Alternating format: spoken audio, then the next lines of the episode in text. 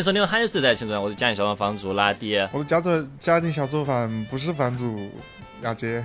这今天是唱片扭蛋机啊，又是好久没有录了。然后今天压季又回来了。今天唱片扭蛋机压季的推荐方式也会有一些变化，但在此之前也可以先唠唠家常啊。呃，最最近压季是上了那个野地电台，所以我也是有听那期节目。然后听他也是最近有，其实我觉得可以聊一下，因为这个事情先给你预热一下了。也听到你最近也有些就是自己做播客的一些计划，其实你可以讲一讲。哇，又被问到这个了。嗯，其实就是我听的播客很多嘛，然后我会我会发现国外很流行做一类播客，就是以这个嗯播客家庭小作坊房主的名字作为播客名。然后那种对对对，talk with 谁谁谁谁，然后他的每一期的节目就是那个嘉宾的名字，他也不做过多的定义啊，也不做过多的呃诠释，就就不需要去做那种主题了，就只要是谁谁谁。其实他让我想起，甚至让我想起哈，之前杜尚说的，嗯。嗯，或者是别人解读杜尚的，我记不太清了，说没有艺术品，只有艺术家。会让我想起这个东西，就是这个人他的出现，这个节目本身就是一个作品，他不需要去取一个额外的名字，就用这个人名就可以了。所以我感觉这件事情还挺 make sense。呃，国内的话，我发现有一些类似的，但是没有完全一样的。比如说国内有空岛啊，空岛也是一个访谈节目。嗯嗯，对，但是还是有点不一样的。但我觉得你这个就需，因为我感觉这类电台。我听过的感觉好像大部分他们自己本身人是一个讲脱口秀的人，好像会比较多一点。那自己是一个语言类的一个艺术家，我感觉会比较常见。我觉得其实可以以此为你的出发点，你可以以此就现在就做一些哦。你预热的时候，你开放麦你就到处去说，对，没有没有，开放麦就说，然 后对，可能是对你不就不用讲的很好，但是大家就就就记得哦，有压记这个人，对，然后你这个名字就不用起了嘛，就压记秀，然后就。没有没有，我其实听的还是都是音乐类的，比如说，啊，我们啊很著名的制作人 Mr. Bill，他就有一个的 Mr. Bill Podcast，然后还简称 MBP。M 哇，什么是 MBP？好像是 MBP 吧，就是 Mr. Bill Podcast 嘛。哦，简 简称 MBP。对，我这个印象特别深，是因为我经常会把。呃，MacBook Pro 简称为 MVP，然后他的播客也叫 MVP，然后还有，呃，现在应该是 Apple Music 的创意总监，然后以前也是一个很有名的，现在也依然在做播客的一个人，我忘记他的名字了，但是他他有一个自己的播客，同时在 Apple Music 和 Apple Podcast 还有各个平台更新，他采访的艺人就会更加大牌一点，比如说像。他的第一期就是采访，啊，我记得第一期采访的好像是 Justin Bieber 吧。我是想起来你的这种方式有点像，就最近我上上台那个 Down Studio，他们虽然说是以 Down Studio 名义，但也也是他们个人品牌嘛。然后他们就是他们按理说应该是每期都采访一些艺术家这些，对啊，成都其实蛮多这种艺术家的感觉，你这种这种的话也是比较。容易做到一些现场的一些采访之类的。是的，其实我发现真的要做一个东西最难的，还真的就是名字，就是花在想名字上面的时间最多。嗯，然后想一下节目的结构之类的。既然你说你就叫压吉秀的话，就会需要一定时间来 build 这个 brand。但是如果你要起一个，哎，说实话都没跟大家讲过为什么叫青年度日指南。我我我个人觉得青年都市指南，就是因为我觉得是一个听起来会火，因为很 average 的一个名字，因为就什么什么指南、青年指南，对吧？这两个东西，我相信肯定有成千上万一个中文播客带这两个字，可能没有吧？可能，但是我就觉得这个这名字挺挺容易火的。所以说，但是我还就是就当时就是出于这种单纯的。现在觉得我们电台的一个最大的一个问题就是名字太长了。说实话，什么叫做青年度日指南？好长，是跟痛苦的信仰一样长，到最后会变成痛痒。我们肯定会变轻度之类的。呃，压记刚才有聊到说，这次他的推荐方式也有一些改变，你可以稍微讲一讲。就是我发现之前我听歌的方式是。以专辑作为最小单位。其实这个相对于现在很多人的习惯已经是比较大块了。现在大家都倾向于以单曲为某一首歌为最小的听歌单位，甚至是以某一段作为最小的听歌单位，因为短视频的风行嘛，大家会踩出一段来。嗯，包括制作人、歌手也是一样，他们发布现在也越来越倾向于以单曲作为最小的发布单位，就是把可能他很多的歌一首一首的发作为单曲。但是后来我在听了之后发现，嗯即使是以专辑作为最小单位，也有点太小了。就是我想以一个更大的东西为单位。很多原因吧，一个是很多呃音乐人他们的专辑非常的多，然后大家又以很多的单曲来发的话，每个单曲又是一张专辑，导致就是我的资料库非常的乱。呃，第二个就是我发现以专辑作为最小单位的话，还是摸不着它的脉络，就是这个音乐人他是呃怎么变化的，然后他的整个故事是怎么样的，他的整个发展，嗯，专辑可能只是其中一个很小的切面。所以后来我改变形式之后，现在是以人为某一个，呃，人为最小的听歌单位。其实我理解很多，呃，我们以前跟其他 DJ 在沟通的时候，很多 DJ 会以厂牌为沟通的单位。就比如说，我喜欢这个这个厂牌，呃，我现在越来越能理解这样了，就是可能我的下一步。也是以某个厂牌为最小的听歌单位，因为人也越来越多哦。它就是因为你的听歌量大了嘛，因为一个厂牌它的发展肯定也是跟这个个人发展其实是一个更宏观的一个观测的一个的一个方式。但我觉得我我其实又有点不一样，因为我原来是反着的，我在没有那么听。就听歌没有那么系统的时候，我可能还是以个人为单位会比较多。但我觉得我说的方式肯定和你的方式是不一样。我觉得我原来以个人的话，我可能是和喜欢一个乐队或者喜欢一个音乐人，我可能就是喜欢他的风格或者他的某些特质吧。那我可能就是不会以他的呃发表的专辑的这种时间或者说他的概念为单位来听，我会以他个人来听，因为我喜欢就是这个人。按照那个 hit hit song 列表这样听下来，但我觉得。最近我其实之前很早我们做唱片浏览机，我就是在讲啊，我们要以回到专辑单位来推荐嘛。在当时我是这个概念，其实当时我还没有那么理解这个概念。我现在我觉得我更加理解这个概念，是因为我因为因为因为谈恋爱接触了一些。坏的习惯，也不是坏的习惯，一些花钱的爱好，就是买实体唱片。对，因为原来我我也买了，都是以都是很喜欢的音乐人，我可能收藏他的实体唱片。但后来我会发现，有一些音乐人他的实体唱片，他他的一些专辑他只出实体唱片，然后他的实体唱片的他长的样子。和就是你买到实体唱片的样子和它那个在网上发行的那个封面啊或者设计也不一样啊，包括它在各各个国家的版本也不一样。特别是就是接触了什么像什么蛋堡小老虎，然后包括，但这是另外另外一个原因啊。最近发新专辑的 PG One，就我会发现专辑这个东西，它很之前也说嘛，我觉得很复合。就是它是一个多媒体艺术，它它首先它它发这张专辑，它整个是一个总体的一个，它这它写这张专辑的一个编排的思路吧。但有些人是，有些人不是。但是它的专辑封面设计，它内页设计，然后包括其实小老虎有一些有一张专辑叫什么，完了我记不住了，反正就是可以下水一张专辑，我之前说过。然后最近小老虎出的那张。那个新的专辑不也是有带一个什么坟墓，然后你可以在上面写你的墓志铭，然后带一些玩具，然后包括 PG One 最近出的那一张专辑，它整个就是一个玩具。然后蛋堡它的那个什么加长音乐又是另外一种概念，我感觉好像因为我自己更多是做视觉的东西要多一点，我就会发现哦，原来专辑它的整个这个。嗯，因为它的整个呃 context 就更丰富，包括甚至有些专辑，它甚至会带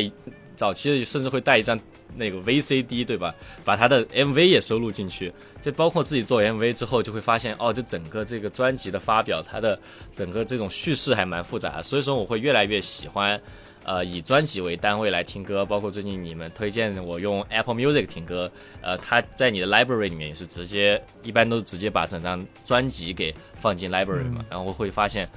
我越来越理解这个概念。但是刚才丫吉说的一个人为单位来听歌，我觉得你也是也是更多以这整个音乐人他的一个 career 的这种呃。听歌的方式，我觉得也都 OK。对，那这次的唱片留机压计是打算就是以人来推荐的，对吧？嗯，对，我再说回应一下你刚刚说的哈，就是，嗯，你说完之后，其实我觉得厂牌跟人可能它不是一个从属的关系，因为像你说的，呃，很多专辑它其实，在个人的履历里面，嗯，它可能是有跳跃。跳跃性的，就是比如说这张专辑做摇滚，下张专辑马上就做电子了，那他可能会在不同的厂牌发，所以个人的经历有可能是跳跃性的，就是不是具有连贯性的，但是厂牌可能反而是更具有连贯性的，因为厂牌它的风格一往往是比较确定的，所以我感觉未来我可能会以这种纵横交错的方式，就是厂牌跟人纵横交错的方式去听。对，对，它不是一个从属关系，可能我觉得还是这样的，就是以一个艺术形式，你想研究的越来越有趣，我觉得其实它背后的 history 这些，我觉得也是蛮重要的。你可能也要知道一些，就是到底当时这个厂牌以及当时的社会环境什么情况，各种各样的这种信息，你才知道哦，为什么他的这张专辑是这样的，他的下一张是那样的。我觉得这是。研究这些东西有趣的地方吧，嗯，OK，因为现在是秋天到了嘛，然后我要在上海，那终于就轮到了，我可以推。回来，你你以为我在土耳其吗？现在土耳其，你不是昨天还是前天还在发你土耳其？哦，没有，我我明天还要发一个，因为有好多 帅照还没发出来。OK，对，Anyway，就是今天显示器回到上海了，对，然后现在上海就到了秋天了，天气到了一个不冷不热，看着很让人火大的一个时候。呃，终于啊，这个这个梗已经准备了快半年了，我终于可以推一张上海秋天的专辑。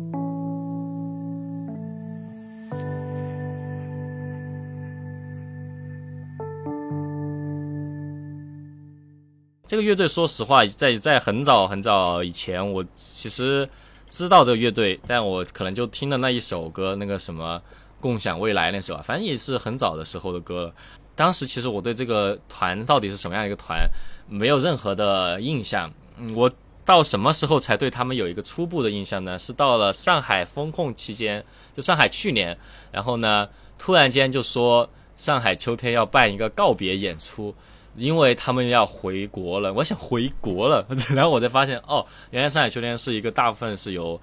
外国成员组成的这么一个团。但什么？但是开始真的喜欢上他们，就是这个乐团是在今年的春游。今年春游是我第一次看他们表演啊，也是我唯一一次。就是今年春游的第一天，他们是倒数第二支乐队，所谓压轴乐队嘛。然后当时是把我就听哭了，因为我在他们的歌其实蛮一，就是都是他风格其实也是那种 emo 风格的比较多嘛。然后再加上他们是呃上海秋天，就会让我有一些 connection。然后他们的歌其实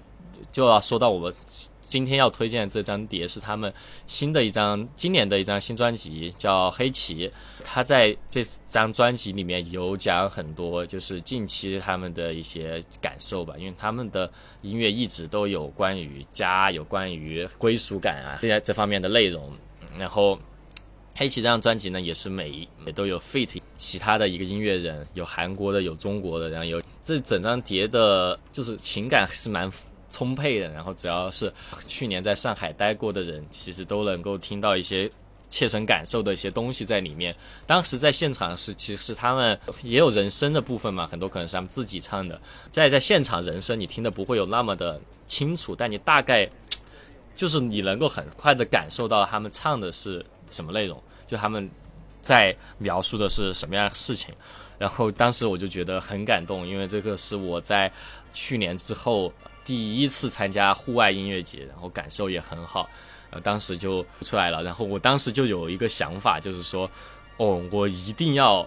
和上海秋天进行一一次合作，就是我想给他们拍 MV。然后回到回到上海之后，当然我就是又在群里面那个呃要找人家要礼物，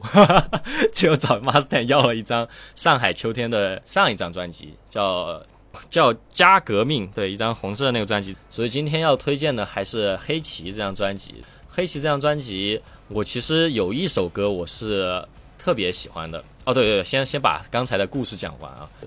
说，我就当时就觉得，哦操，这个这张专辑对我来说好重要，我好想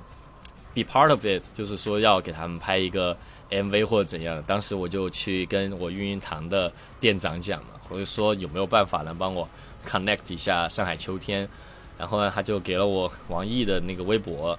当时其实是有一天王毅是要到育婴堂来看个什么演出，就说可以 connect 一下。结果第二天我的机票就要去广州嘛，然后就错过了。但我在想，哎，没有关系，都在上海，就很快就能见到了。但就很遗憾，就是在他们这个黑旗巡演期间呢，他们就宣布，因为就是压力太大以及各种的问题，呃，他们就今年就休团了。然后。之后也是就没有再去推进这件事情了。不过，anyway，如果有人，就或者说就是有比较熟的人，要是听到这期节目，或者说他们还有什么接下来计划，视觉上或者说是各种美术上怎样的，我其实还是蛮想和秋天有一些合作的。OK，那我们就回到这张专辑啊，这张这张五月一号推出的《黑旗》，就这种全长。七首歌的专辑，呃，还他其实，在很早就已经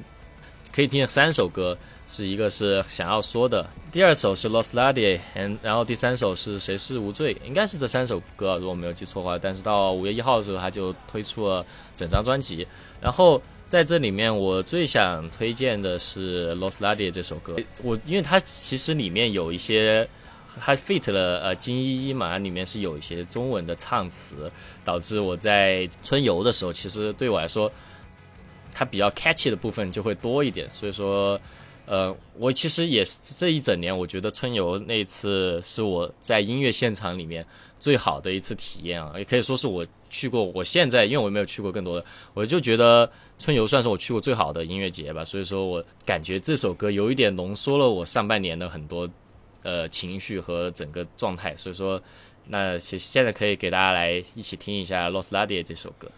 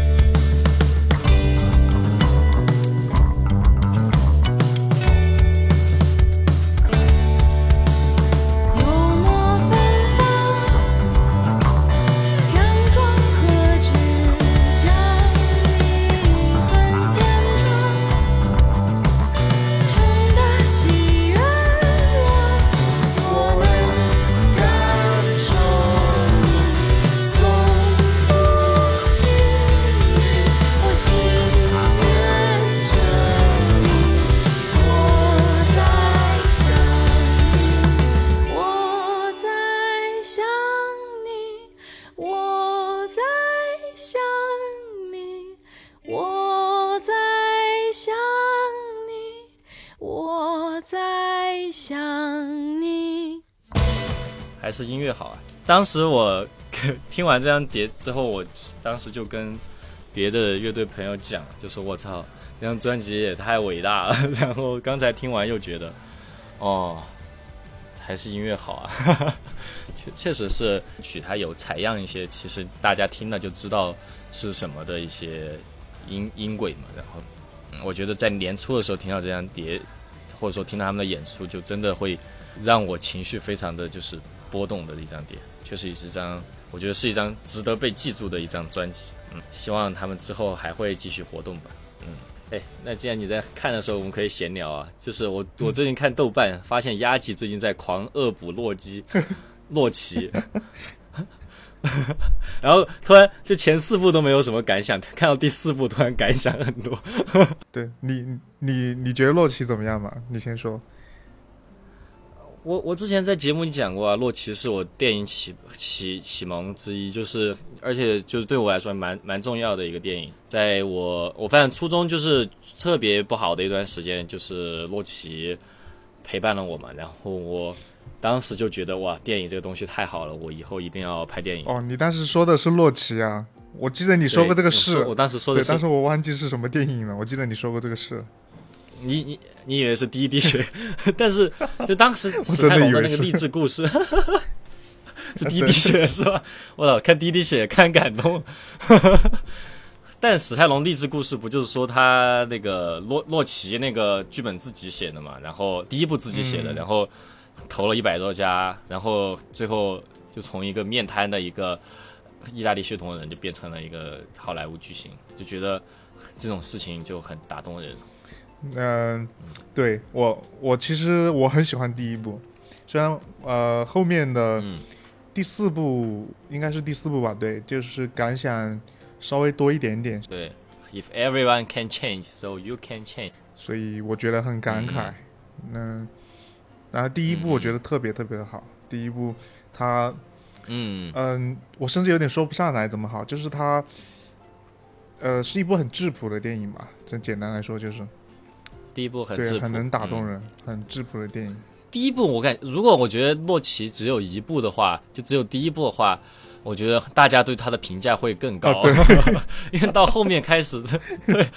到后面开始就已经开始有点无理取闹了。啊，对，其实我也是这么觉得的，但是我没说。嗯，嗯，我觉得第二部最胡闹吧，第二部重新打一遍。第二部反正就是要把那个人打赢，对吧？横竖就要把那个人打赢。我到后面那个人都死了，直接打死了。后面的阿波罗直接打死了。这剧透了，剧透了。我我看过，我看过，观众剧透了。嗯 By the way，洛奇看到第四部还、嗯。还没有看到第六部，第六第六部就是结束了嘛，然后后面又从那个呃 Crady 又开始拍。嗯、我今天要推荐的第一个，嗯、先说一下我是怎么开始的嘛，嗯。就是当我决定要从呃人来开始听音乐的时候，我一开始想到的两个人，一个是 FX Twin，还有一个就是 Brian Eno。嗯 FX Twin 跟 Brian Eno 其实，嗯、听音乐很多的人可能不用太过多介绍，他们俩都是呃传奇人物。FX Twin 他是嗯电子音乐的所谓先驱啊，什么什么。他在一九嗯九几年的时候就制作出了被评为史上最伟大的几张专辑的一些电子音乐、氛围音乐。嗯、然后 Brian Eno 的嗯话，也是我第一个要推荐的嗯嗯专辑。他的话，他的职业生涯会更加波折一点，或者说曲折一点。嗯，他最早的时候应该是一个乐队的成员。我其实没有去查，没有去查详细的资料，我不知道是不是他自己唱歌。反正最早他的音乐是一个嗯摇滚乐，然后是有人唱歌的。嗯啊、他在乐队、或者说他单飞之后，他也依然做了几张这样的专辑。嗯当然这些专辑也非常的不错。然后直到后期的时候，往后一点，他开始去呃做没有人唱歌的摇滚乐。其实这也是我觉得他对后摇这种音乐的一些影响。嗯然后再到后面，他开始嗯越来越不用人声，他开始越来越用更多的电子的成分。嗯我不知道是不是他发明了氛围音乐，或者是说他把氛围音乐推广给所有人。嗯，最终他就成为了现在氛围音乐之父之类的存在。嗯，大家嗯在今天知道 Brian Eno，大部分也都是因为他的氛围音乐。所以今天我嗯想推荐的第一张专辑，其实呃也嗯可以说是氛围音乐。嗯，但是是非常非常他非常非常早期的作品。那个时候他还在做摇滚乐的时候，他就已经做了这么一张专辑。呃，这张专辑我个人也非常的喜欢，是他和呃 King Crimson 的主唱吧、嗯 k i n g Crimson 的主唱嗯两个人一起合作做了一张专辑。嗯，这张专辑嗯名字叫《No Pussy Footing》，是一张一九七三年的专辑。嗯。在那个时候，他们嗯。就在做一些现在叫做 drone music，就是，嗯。对，就是禅音音乐吧，简单简单直译过来就是禅音音乐 drone 嗯。drone note，在我嗯。们制作的意思就是说一个音它一直保持，它不会停的意思。所以 drone music 就是哦。类似这样的一个音乐。然后它的这张专辑里面，呃，所有的大部分乐曲吧，名字就叫 The Heavenly Music Corporation。一二三四五，嗯命名非常的随意。我们可以先来听一下这个第一首吧，就直接从第一首开始。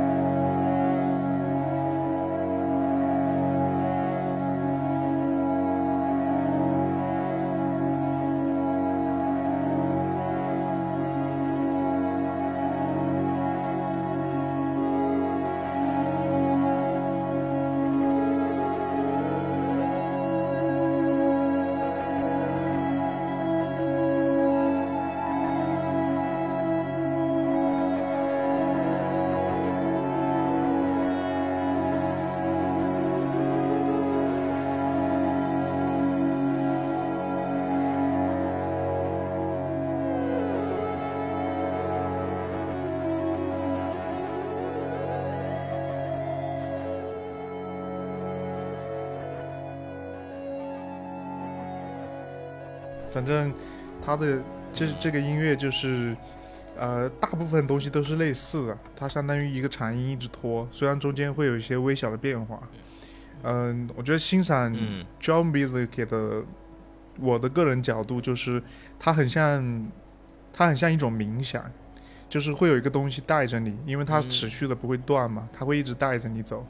然后这中间过程会加入一些新的嗯。东西，但是它不会打断你，你可以一直跟着它走，嗯然后就像整个过程像是一种冥嗯想，大家可以用这个角度去欣赏这个 John Music 试一下。所以他就一直都会是那这样的声音。他这一首的话，嗯，对，中间会有一些微小的变化，不知道你听到没有？但是它走主体就是是一个禅音。嗯，这个时候他还是在和其他人合作，所以这个照片上，照片照片上有这个 Brian Eno 吗？呃，应该有，他可能是那个，我猜是那个长头发的。虽然他现在已经是一个呃中年的光啊头小胖子，但是他 年轻的时候，人家还是玩摇滚的，留长头发，金色的长发。我真的觉得这个封面还挺好看的。对，King Crimson 也不用过多介绍了，非常厉害的一个乐嗯队。不过说实话，我最近听歌也是有新的一个趋势，就我会发现大学或者在之前，我都会觉得，呃，听歌会想听一些，包括我们的这个唱片扭蛋机也是觉得想推一些比较小众一点的，就觉得大众好像就总觉得不需要自己去听，你都会吸收掉这些东西。然后后来我最近的新的趋势，我会发现啊，其实好多很有名的人，我反而其实没有听过。但是这一方面又挺幸运的，就就我是从来没有听过，现在一个失忆的状态去听他们的一些作品。另外一方面，我会觉得我好像啊、更爱音乐了，就是我好像不去区分他的到底是个呃什么级别的音乐人，然后去评判他之后，我会发现哦，还有这么多东西我不知道的。对，但但是我们唱片软件还是会推一些比较小众的为主的，因为我觉得就大家都知道的，我也不需要我们来推荐，所以说这一期我还是选好好选了一下。但是呢，对，说到这，我下一个推荐可能也是一个稍微有名一点的，就是因为最近开始发现恶补嘛，恶补一些有名的音乐人，然后正好昨天 Lu One 他他发了发了一张新专辑，叫做 Blue。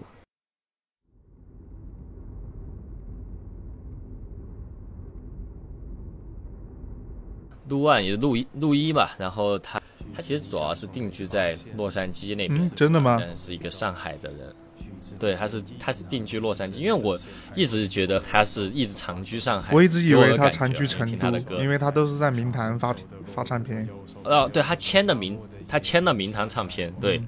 但他长居洛杉矶，原因是因为我看他这张 Blue 这张专辑介绍，就说呃感谢明堂唱片的大家这样远程和他那个。就是工作，然后再加上他又说什么他的这个专辑的什么概念，这就是从从洛杉矶到 San Francisco 距离是多久多久，就是感觉哦，他原来大部分创作时间都是在洛杉矶那边，突然关注到他，一是因为关注到名堂唱片吧，就会发现因为很有名，反而就没有去太去听，然后发现好多东西其实蛮有趣的。然后另外一方面是很在那个像 Down Studio 那期节目也有讲到 Broly 他之前给我推荐那张非常著名的专辑，那个《午夜列车上的告别》，对那张专辑，他和 C 一起合作那张专辑。然后是最近才发现哦，挺好听的，然后一直听一直听，然后开始关注到这个音乐人，对，然后他新发的这张碟，其实我也是昨天只听了一遍啊，就把这整个拉了一遍，然后觉得哦还挺就是挺有趣的，因为他的风格也比较的多，呃，所以说我我印象不可能说有很深，就是因为我都只听了一遍，呃，所以我待会儿推荐的歌很有可能就是确实是最抓耳的那一首啊。然后说一下这张专辑的话，实话实说，我觉得这这张专辑很，我还是很喜欢，因为他整张专辑风格比较多，但是他拉下来的感觉还是很，就像他之前的歌一样，就很舒服嘛。呃，然后呢，这个专辑的美术我也觉得很棒，也很期待他的实体碟，然后也很期待巡演，但这都是次要的事情。对他的他的这张碟的自己介绍是蓝色氛围说唱杰作，OK，呃，具体什么意思我不懂啊，但是确实是说唱？蓝色氛围说唱杰作，节奏是他 自己说的吗？他自己写的，所以我觉得这个文案有点恶心。希望我文案不是他写的，我后我看了一下 credit 文案确实不是他写的，嗯但但我也不能够去架起什么。他的整张专辑你会发现也是 fit 很多人嘛，但也有反复去 fit 一些长期合作的，也是李丁丁。抓耳肯定是那一首他其实之前就发过的《月光》的重新的改编版，是 fit 了 Maya，比较 funk 的一首歌哦。然后他的人声就是呃旋律部分又有一些日本 city pop 的那种感觉，然后很非常自然的就会在整张专辑比较脱颖而出的让我记住吧。所以说呃在只听了一遍的情况下，我就来推荐这首《月光》feat Maya。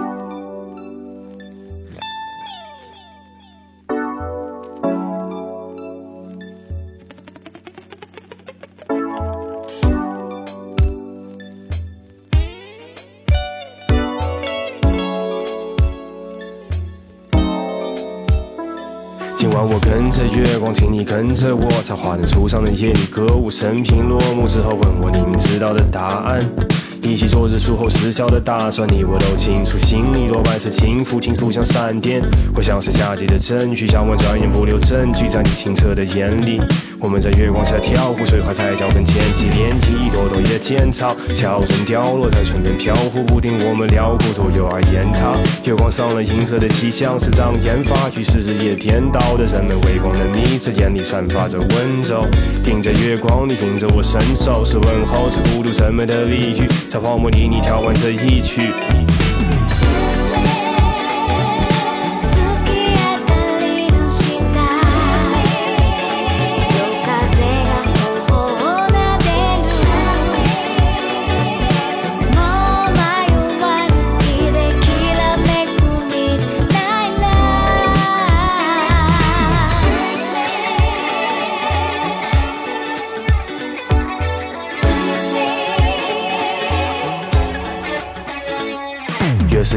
窥影着追着推着我们之间的暗示，是明是昧不用推测。你眼里的花和言语的画面你省略了汉字，不用回测也能发送的字。不回家中的字，温度是围着沉浮的闪闪蒸汽里。太阳依然升起今夜，月夜是款款的升起和落下。And when we take off，收起起落架。有否会 wake up 的时间是或长或短，或缓或急，或按下急停。不记名的夜里，你明的什么呢？是或 via 什么呢？铺垫或引荐，有多少篇幅能拿书面的理解我们重建？感情举止或颠覆了，如果能把未来提前。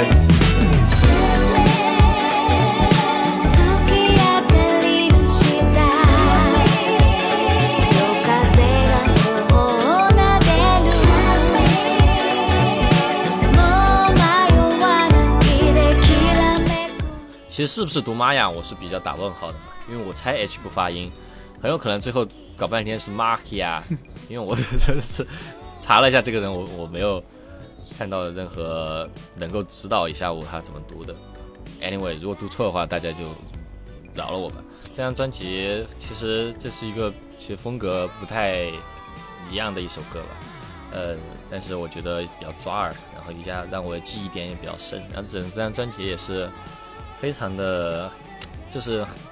氛围还是就是像他的名字一样，非常的 blue，非常的忧伤，淡淡忧伤的这种内容的歌曲会很多。然后在昨天也是花了一个散步的时间把这一整张听完，还是给我一种觉得他住在上海的感觉，因为就是觉得他的歌就特别适合在上海听，就特别的，我觉得就是我一直觉得音乐它是有最适合听的场景的，就因为我觉得我在每个城市喜欢听的歌会非常不一样，比如说我。昨天在上海最喜欢听的那些歌，然后第二天到土耳其，我就觉得在路上听就会觉得没有那么对味。然后在土耳其，我可能比较喜欢听的歌，回上海马上就会变得觉得哎有点怪，因为我在土耳其那边也买了一张碟嘛。听第一遍的时候，人还在土耳其的氛围，觉得哦还可以。然后第二天又听一遍的时候，觉得哎呦好像就回不了那个氛围了。我觉得听歌其实确实就是有这样的一个。呃，不一样的地方会给你不一样的感受，这就是为什么很有一些音乐人在某一些地区会非常的火，然后在其他地区可能就不太容易火起来，可能就是也有这样的道理在里面。OK，其实我听到陆毅的声音，非常的把我带回到一些年前。就是虽然我很久没有听过他的音乐了，但是他一出新专辑，他一唱还是以前那个音色很有辨识度，嗯。让我回到回到当时刚开始听 hip hop 的时候的那种感觉。嗯。嗯。嗯。嗯，OK，那我来推荐我的下一张专辑，同样是来自 Brian Eno。我推荐的下一张专辑是 Another Green World。嗯嗯，这张专辑，嗯，他后来还做了一个杜比全景声的版本，在 Apple Music 里面。说明什么？说明直到今天，应该还有很多人去收藏、去购买、去听这张专辑，所以他觉得有必要去把它嗯翻新成一个杜比全景声的版本。然后他在嗯 Apple Music 有一段介绍，我觉得我写的没有这个介绍好，我就直接读这个介绍吧。就是这是 Brian Eno 的第三张专辑，应该是说他单飞之后的第三张专辑吧，或者是说他没有跟别人合作的第三张专辑，因为在这之前他有很多合作的专辑。OK，然后标志着他开始在作品中尝试更多的梦幻和环境因素。他重新定义了流行专辑的结构，每一个音轨的开始和结束都是任意的，不受管制的旋律向各个方向扩展。Eno 抓住了每一个亲密和脆弱的瞬间，将周围一切摇摆和不确定的元素运用在音乐作品上，让看似重复的元素不断变化，直到找到平衡的表达点。他用节奏驱动情绪，加上一些快乐的曲调，成功的构建出另一个绿色的世界。我想要推荐的这张专辑里面，我想推荐一首歌，这首歌应该是这张专辑我猜想应该是最有名的一首歌吧。呃，我最近一次听到这首歌是在《火山之恋》里面，就是那部拿了啊。奥斯卡最佳纪录片，我不知道是提名还是最终获奖了的一个作品，最近在国内上映了。最近要上映对，，然后我去看的时候，嗯。其中有一段就用了这个音乐，我不知道这个音乐的授权费贵不贵哈，毕竟是 Brian Eno。总之，这么一个看上去嗯。可能也不是特别高成本的纪录片用的这么一个音乐，但是听到的时候还是非常激动的。这个呃，嗯。这张专辑，嗯呃，我个人是觉得它可能影响了，或者一部分影响了后面的 post rock，就是后摇这个风格，以至于当时嗯。呃，跟我一起去看电影的可可，他他说他呃这首歌他知道，他说他这首歌是一首很有名的后摇，我当时就我后来就笑了嘛，我说啊，Brian Eno 是做后摇的，但这么想也不无道理吧。这是一张一九七五年的专辑，那个时候我不知道有没有后摇这种风格，但他这种方式可能间接或直接的也影响了后面做类似风格的人，所以我们来听一下这张这张专辑的这首歌叫，哦，这张专辑叫 Another Green World，然后这首歌叫 The 嗯。Big Ship。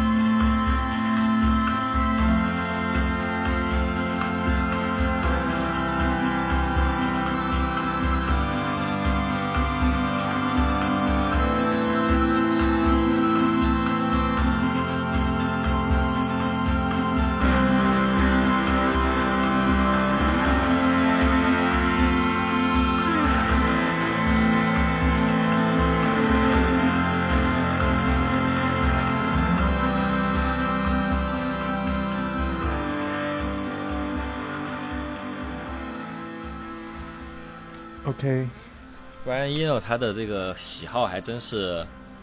一直都还是挺延续的，怎么听下来？是吧？一开头那个就感觉还在放上一张专辑。对啊，其实我还挺理解为什么可可觉得这个是后摇的，我说不清上为什么，就是你这是为什么呀？我觉得，对啊，为什么？嗯，可能它的结构吧，它就是呃嗯慢慢的用慢慢堆叠情绪嘛，但是他堆叠情绪的方式嗯和后摇一样，是用那个吉他噪音，嗯所以很有后摇感。啊。啊，我我其实说到后摇，我一其实最近有一段时间变得很不喜欢后摇，你知道吗？就是因为后摇他的情绪是很，但是我不喜欢后摇，跟这音乐没什么关系啊，呃，就是跟后摇的使用比较有关系。就是后摇它这个音乐其实是情绪是蛮浓烈的嘛，就它越堆越高，越堆越高这种，就比较常见这种。然后呢，原来在我刚开始读大学听后摇的时候呢，我当时就有一个想法，因为觉得我说我操，后摇这个东西也太有趣了，而且以后我拍东西一定要用后摇做配乐。到后面就是各种公这种自媒体啊，各种短视频啊，其实蛮用后摇做配乐，其实蛮多的。然后呢，看久了之后，我最近就有种感觉，觉得后摇做配乐这件事情有点恶心，就是我觉得，就是我感觉味道很重，很煽情，就是每次用后摇做配乐的时候，然后就有一段时间就有点，哎，不想听后摇了。但是呃，但其实当然这个这也不是后摇了，但你我又觉得《火山之恋》的音乐又用的蛮好的，可能也是看怎么用吧。我就觉得，果然做做任何跟音乐相关的工作，还是需要一定的 sense，果然还是蛮重要的。嗯，《火山之恋》也是我我我其实说实话，之前在小屏幕我没看完，我没就没看进去，然后到大屏幕我我确实是把它看完了，然后给我的启发其实蛮多的，就是关于拍纪录片这样的，因为因为他们本身是这些素材是来自于这个夫妇他们自己拍的，嗯，然后自己拍的这些素材都很好，我就剪辑上和音乐使用上也给我蛮多启发的，就因为这两个他们是做火山观察的嘛，然后他们自己其实这个职业没什么音乐属性，或者说你只是光了解这两个人，你可能看他们以前节目，你会很容易被他们以前节目里面可能使用的一些音乐所引导，因因为这就让我回忆起来我一直没剪的那个祠堂纪录片。我就在，因为除了我除了关于性别议题上的思考，导致我之前一直没有剪，但最近也想通了。另外一点也是我在想，我我放啥音乐好呢？就是我感觉音乐应该蛮，在这个影片应该蛮重要的。那现在我又想通了，我就觉得其实更多的不是来自于 放后摇，我 叫对放后摇，就就但我觉得就更多其实是一个很有机的一个东西啊。因为我有哪些素材，我能怎么剪出怎样的故事，故事节奏是怎样。其实最到最后和辉子他们到底平时喜欢放什么歌，其实关系也不是那么大。我觉得现在我现阶段的想法，这个，总之我看了《火山之恋》之后，我觉得我也该剪剪了。就说到辉子说到 DJ 也没说到，就生硬的说的，呃，就是 我就说说我下张碟吧。下张碟是、也是一个恋爱的遗产啊，就是呃某一天突然被就是推荐给我听的，是来自于沙原良德的一张《The Sound of Seventies》。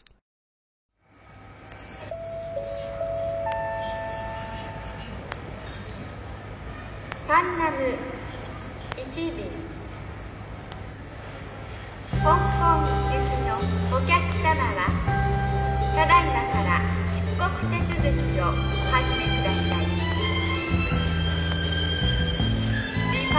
passengers on Tainan Flight 1 bound for Hong Kong Please check out customs and immigration 它这张碟呢，是一张相当于是致敬，或者说是呃以这个为灵感吧，是致敬的是这个航空公司叫泛美航空，然后呢，它是一个现在已经休业的这么一个航空公司，然后在之前它比较鼎盛的时期，可能就是说八十年代或者七十年代或者这种时候，就是整个航空公司的 sense 是蛮好的，就是呃，包括它的一些设计啊，然后它的整个呃航空的那种服务也是比较偏比较高级的那种，然后再加上它其实现在也有在营业啊，我有可能记错了，也有可能是真的，是因为也是别人跟我讲的。就泛美航空现在它没有作为一个航空公司，但是它作为一个品牌还在继续做，就包括它有出自己的周边啊和自己的一些服饰啊，这其实它的 sense 都还蛮好的。就整体来说，就是一个就是跟因为当时航空坐坐飞机这件事情，可能也和现在的概念不太一样吧。现在已经是一个很普通的交通工具，但是在以前也是可能说是一个比较尊贵的体验。然后我觉得这个名字，当然我们没有去深究啊，我觉得名字起的也蛮好的，它叫做 The Sound of Seventies，就是那个时候的那种嗯比较现代摩登、比较豪华的那种感觉，营造的这种氛围啊，这种奢华的感觉，我觉得这张专辑听起来，首先它会给人一种很强的机场感，而且是以前的那种机场感。就是以前我觉得坐飞机这件事情是蛮享受的，当然我没有说我以前觉得坐飞机比现在舒服啊，因为我觉得就自从我坐飞机开始，也到现在也也没有太大的改进了。但我记得有看过一些照片嘛，就是以前坐飞机又是有很多的呃餐饮，对吧？有一些比较好的餐饮，然后你甚至还可以抽烟。呃，小时候我记得爸爸妈妈或者妈妈他们去出差之后会带小飞机玩具啊这些给你，就觉得做这这个事情还是蛮新鲜的一件事情。然后呃，这个会给我一些这种可能不太存在的记忆。但我记得小时候我坐飞机，我真的觉得我还挺挺开心的，就觉得哇，这个超豪华，就这种感觉。然后小时候也会很喜欢机场，就我到现在都还有这种感觉啊，就是我觉得全球吧，就进入机场，它会有一种特殊的香氛。其实我不知道是具体是不是真的，就如果有了解的或在机场做的朋友，其实可以跟我讲一下。就是我觉得机场有一股机场的味道，就这味道它总体来说是香的。就按理来说，我觉得客运的地方应该是比较臭嘛。但是总体来说，我觉得机场很香，我不知道是为什么，到底是什么味道。然后反正就是我觉得有一种通感的感觉吧，就是整张专辑就给我这么一种，呃，你说的味道，我嗯今昨天吧，嗯突然想清楚一件事情，就是昨天我回家的时候，发现家里面有一股车啊上真的晕是车的味道，让我，然后我，对我就很好奇，后来我发现那个是我的加湿器的味道。哦，我一下就明白了，为什么一些大巴上面会有这种浓重的味道，可能就是因为他们的加湿器，呃因为他们不是加湿器嘛，他们是空调，就空调是潮湿的，然后很久没有清理过。它吹出来的风就是那个味道。对，就是有一股独特的车上大巴独有的那个味道。我昨天突然就弄明白了，哦，那也有可能机场的加湿器和大巴加湿器是另外一种历史悠久的味道，就是那种香香的味道，不知道是啥。哦，还有酒店的味道，我也很难说，就是对，还有酒店 酒店味道其实比较好说，就是消毒水的味道嘛，就是那种床单消毒的味道。其实那个味道我也蛮喜欢的，然后还有就总体来说旅游的味道。Anyway，就来到回到这张专辑啊，呃，首先我我本来其实最想推荐的是他第一首歌了，就是 Same from Take Off，但是呢，我考虑到我们录这期节目，到时候后期做出来，很有可能这一首歌已经在我们聊天的时候放掉了，所以说我也蛮喜欢第二首歌的 The New World Break，啊，我们就来听一下这首 The New World Break。Born into a new world. Born into a new world. Don't live inside a dream. Born into a new world. Born into a new world. Don't live inside a dream. Born into a new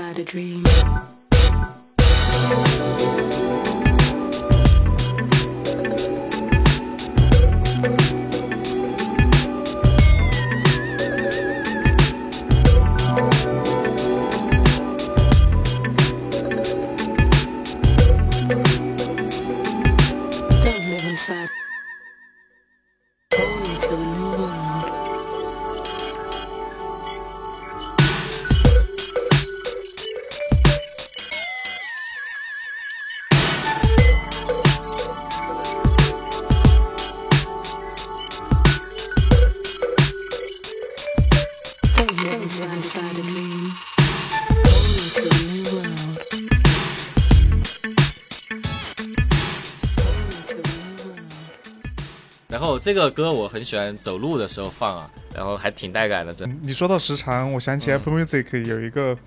很可笑的规定吧，就是当你作为音乐人在上传音乐的时候，他会很生硬的用时长来给你划分什么是 EP，什么是专辑。啊，比如说你超过三十分钟，他就会他就会给你划成专辑；你低于三十分钟，他就给你划成 EP。所以其实包括我们刚刚看的 Brian Eno，他同样一个系列的专辑，就是我们刚才说的那个可能是自动生成的系列，它有的被划到 EP，有的被划到专辑，就乱七八糟的。这个东西不是音乐人自己选的，是 Apple Music 根据时长来画的。作为音乐人，就是哦，有诸多抱怨，因为这东西不是你自己选的，也就意味着说你在发布的时候，你其实不知道它会被分在哪里。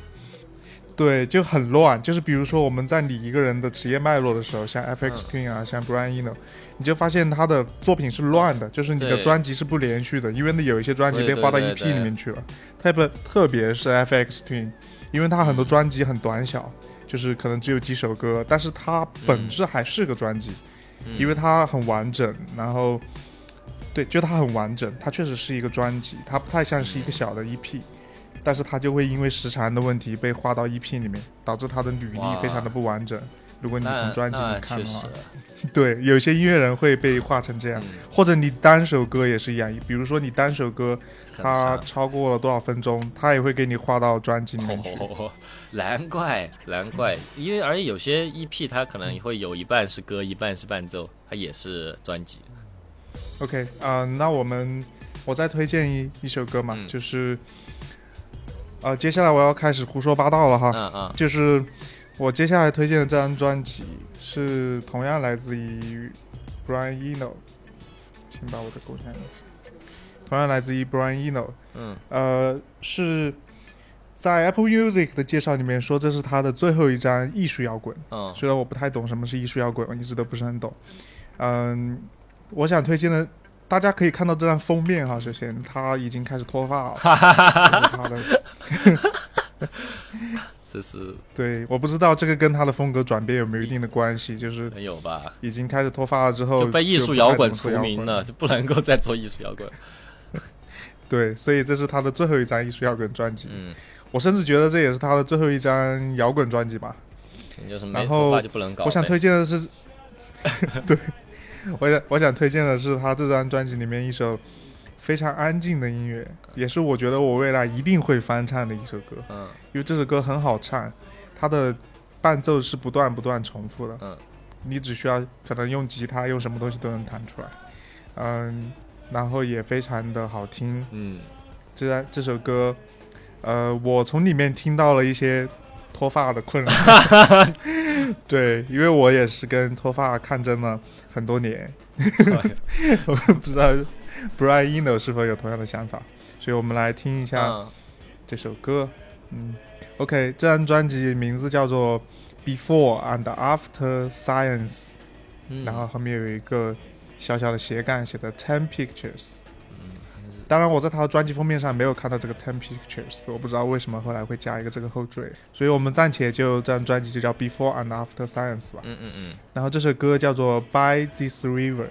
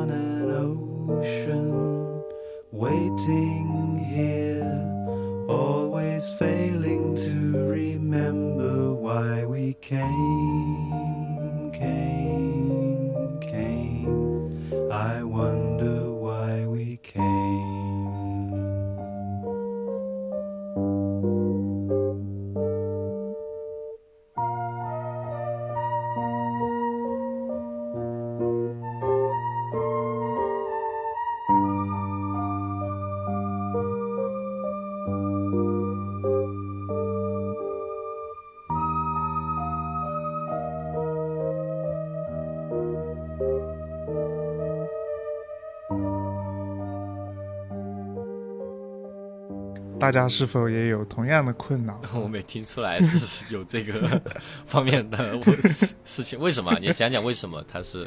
感觉有这个关系？没有，我就是开始胡说八道，因为这首歌它嗯嗯、就是比较比较忧伤嘛。然后呃，Why we can，我们为什么要来到这个世界上嗯？We can, we can, we can，就是来到这个世界上是为了嗯，脱发阳痿。我操，怎么是这样啊？嗯嗯的，好吧，嗯，不过还蛮，嗯，蛮那个啊，我不知道啊，我自自己的听感啊，感觉蛮那个地下丝绒的，就是整体的这个封面感觉也是，就觉得是那那个时候的。等一下，我其实一直不知道，Brian Eno，我一直觉得还是英国人，还其实是那儿人啊。我也不知道他是哪里人，哦，我感觉也是像英国人。嗯，那他确实变化挺大的，这个人。你今天这样子给我们倒推了一下他的这样的轨迹，跟我所知道的那个老头真的不是一样的一个感觉。一个人的 career 真的可以变化好大呀。是的，嗯嗯，该不会等到好几十年后，压吉开始做一些那种二次元歌曲吧？就是，对，完全有可能，好吧？行，今天今天，哎呦，我我，但是说又说到专辑封面这件事情，但确实我最近的这个坏习惯就是喜欢买专辑。我真的算了一下，我这是上个月到这个月，我可能花了上千的钱在专辑里面了。然后就是我我我每张我都是买了，我觉得便宜一点的，稍微贵一点我都不买。而且你跟你讲，我就在我们讲话期间，因为我一直在讲讲讲，然后这边咸鱼就跟我说了，哎，你喜欢的加长音乐在有有在卖了，谁买得起啊？然后就是呃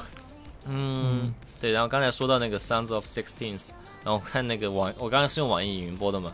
然后它的封面是日版封面，然后在 Apple Music 上是德版封面，我觉得日版封面还比德版好看很多，但可能也有人喜欢比较简单的设计吧。然后真的是个很大的坑，对我最后还是还想再吐槽一下 Apple Music，就是、就是它的它的分类也非常奇怪。啊就是刚刚我在看这张专辑的时候，这张专辑被分为电子音乐，但它的介绍里面有写这是一张艺术摇滚。呃，嗯我自己因为在 Apple Music 有投到投稿过音乐嘛，作为作为音乐人的部分，啊、然后你会发现它的选择很少。就是当我做一个、嗯一个实验的一个噪音的，或者是说一个氛围的音乐或者什么的时候，其实你很难找到你自己相对应的分类。嗯呃，我不知道这是因为我那个供应商的原因，还是说 Apple Music 它本身给供应商的选择就很少。嗯，当然我倾向于双方都有吧，因为我那边找不到的一些分类，我看到有些音乐人是可以发布这个分类分类的音乐了，但是又经常出现刚刚说的这种分类错误的情况。嗯。所以两方面的责任我觉得都是有的，然后最终导致这个分类系统其实就是几乎等于不存在吧，就是你几乎可以忽略它，它不能够给你任何意义上的参考，对，它会经常把一些什么乱七八糟的音乐分成什么摇滚，或者是说把摇滚分成电子，把电子分成什么 dance 什么什么，把实验分成什么，就乱七八糟的。对，这个就是感对，所以觉吐槽一下。这这方面确实做的没有 Spotify 好。对，行，那今天节目就这样了，观众朋友们，拜拜。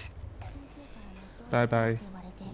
もうお前らと会えないと思った瞬間胸が苦しくてヒアルが壊れてもここがいいと思ったの初めてフォローされた日のこと覚えてるこんな私を見て承認してくれたぬくもりティもう細かいことはどうでもいいね